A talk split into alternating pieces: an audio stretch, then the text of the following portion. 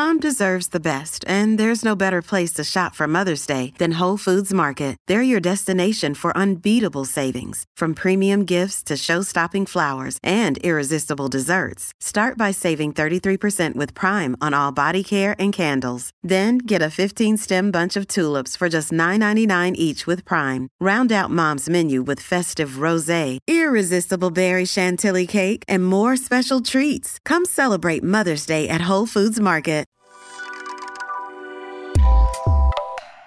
Good morning. Welcome to Axios Today. It's Tuesday, August 16th. I'm Niala Boodhoo. Here's what we're watching today. The Colorado River reaches a drought tipping point. Plus, Scotland becomes the first country to provide free period products. But first, today's one big thing GOP calls to defund the FBI.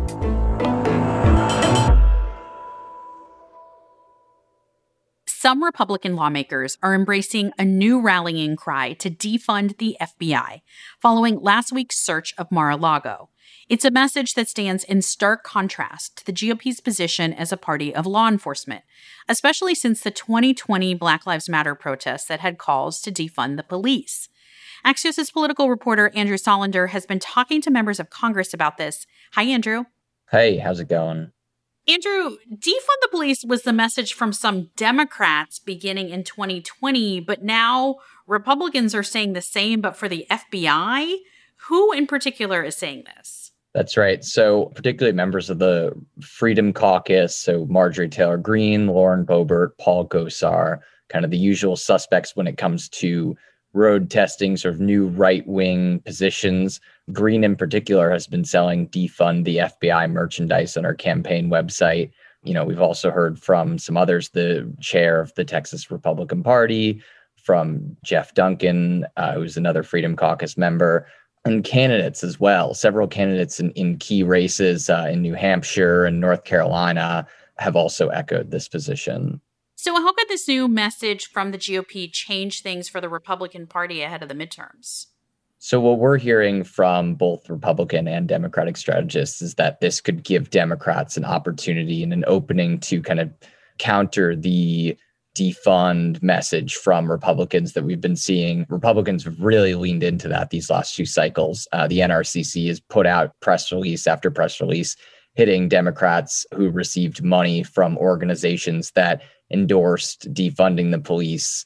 And now Democrats, you know, are already, as we're seeing fundraising off of the GOP calls to defund the FBI and other campaigns telling us that they might incorporate it into their messaging as well. Is there polling that explains the nuance here about how Americans might feel about defunding police versus the FBI?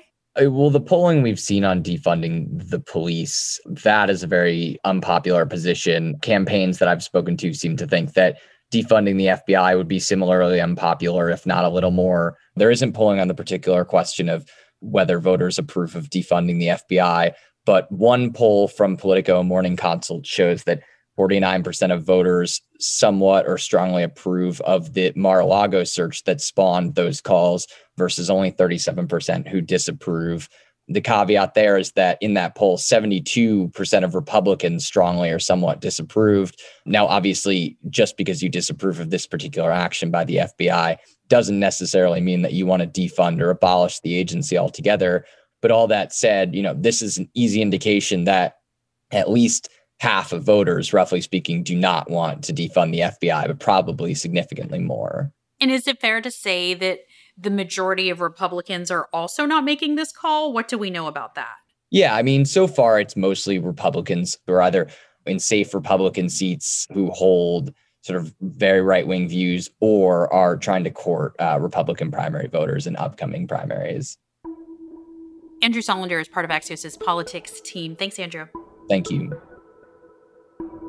After the break, how some Western states are grappling with drought. Hey, it's Ryan Reynolds, and I'm here with Keith, co star of my upcoming film, If, only in theaters, May 17th. Do you want to tell people the big news? All right, I'll do. it. Sign up now and you'll get unlimited for $15 a month and six months of Paramount Plus Essential Plan on us. Mintmobile.com slash switch. Upfront payment of $45 equivalent to $15 per month. Unlimited over 40 gigabytes per month. Face lower speeds. Videos at 480p. Active Mint customers by 531.24 get six months of Paramount Plus Essential Plan. Auto renews after six months. Offer ends May 31st, 2024. Separate Paramount Plus registration required. Terms and conditions apply if rated PG. Welcome back to Axios Today. I'm Niala Boodhoo. The Colorado River in the western U.S. is facing its worst drought in more than a thousand years, and studies tie the drought in large part to global warming. 40 million Americans depend on the Colorado River for drinking water, and now seven states are bracing for federal cuts to their water use. Reporter Sam Metz calls this week the most consequential week for Colorado River policy in years. Sam covers the western U.S. for the Associated Press and joins us now from Salt Lake City. Hey, Sam. Hi, thank you for having me. Sam, can you catch us up quick on first how bad the drought situation is for the Colorado River Basin? Sure. So the Colorado River Basin has been in a drought for about 22 years, and the seven states in Mexico have divided up the water under a series of agreements that date back a century to 1922. And they anticipated a river that had more water flowing through it than has been flowing through it as the region has been hit with drought. 40 million people rely on the Colorado River for their drinking water. Um, that includes cities Denver, Salt Lake City, Las Vegas, Los Angeles, Tijuana. And it also sustains a $15 billion a year agricultural industry that grows most of the nation's winter vegetables. So, why is this such a consequential week for Colorado River policy? About 60 days ago, the Bureau of Reclamation gave the states an ultimatum it told them you guys need to figure out a plan to cut two to four million acre feet of water in your consumption or have those cuts imposed upon you. One acre foot is enough for two to three households approximately per year. So that's a huge cut. And the states right now are trying to hammer out the final details to figure out how to get to that number.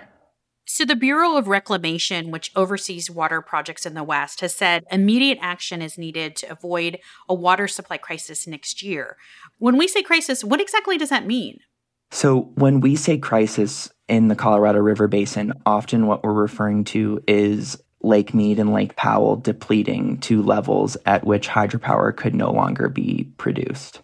So, the lakes are depleting as more water is diverted from the Colorado River than flows through it. And everyone wants to make sure that those lakes don't fall to a point that water won't be able to move through the dams and produce hydropower.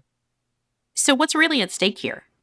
This is a pretty complicated topic. It's a dizzying array of agreements that span back a century, and it can be really hard to navigate.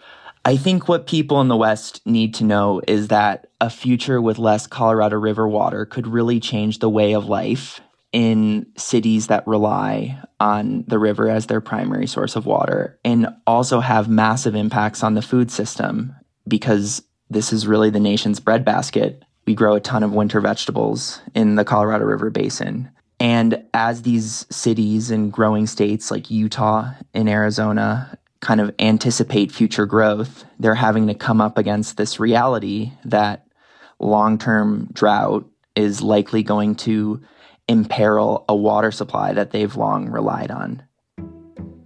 Sam Metz covers the Western U.S. for the AP, joining us from Salt Lake City. Thanks, Sam.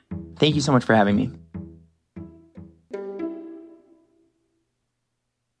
Before we go, Scotland made history yesterday as the first country to begin providing period products for free at public facilities. Scottish Labour lawmaker Monica Lennon, who introduced the law in 2019, told BBC Scotland that the goal is to make tampons and pads as readily available as toilet paper.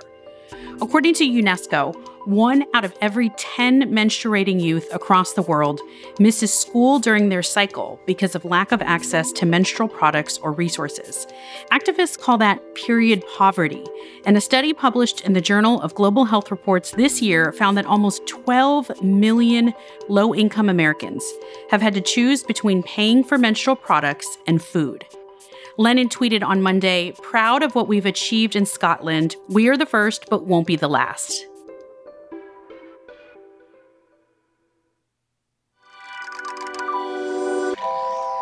That's it for us today. I'm Niala Boodhoo. Thanks for listening. Stay safe, and we'll see you back here tomorrow morning.